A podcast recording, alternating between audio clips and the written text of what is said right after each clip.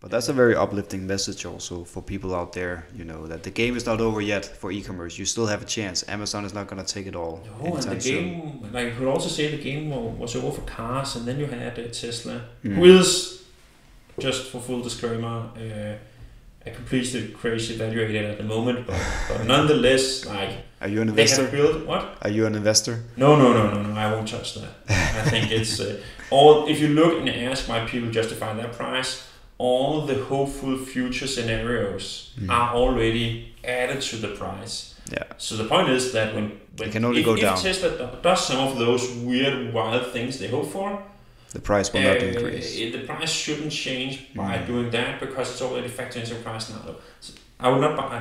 Yeah. I'm still fundamentally business person. You, you should not buy things unless they're at the right price. and It's almost a that's- new new But, Bitcoin. but my point, but my point is, my point is with, with Tesla is that Mm, what what Elon has has uh, uh, been able to do is um, uh, f- make cars sexy again. Cars are becoming boring.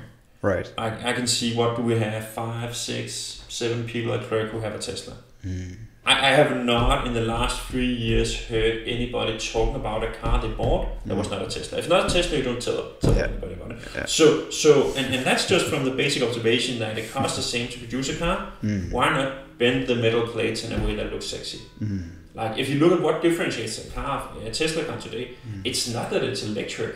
It's that it has a, Mm. a It's the good- iPhone. good- It, it looks good and it feels good and it has some good computers. Good all the mission, good vibes. Yeah. All the other car manufacturers could have built that.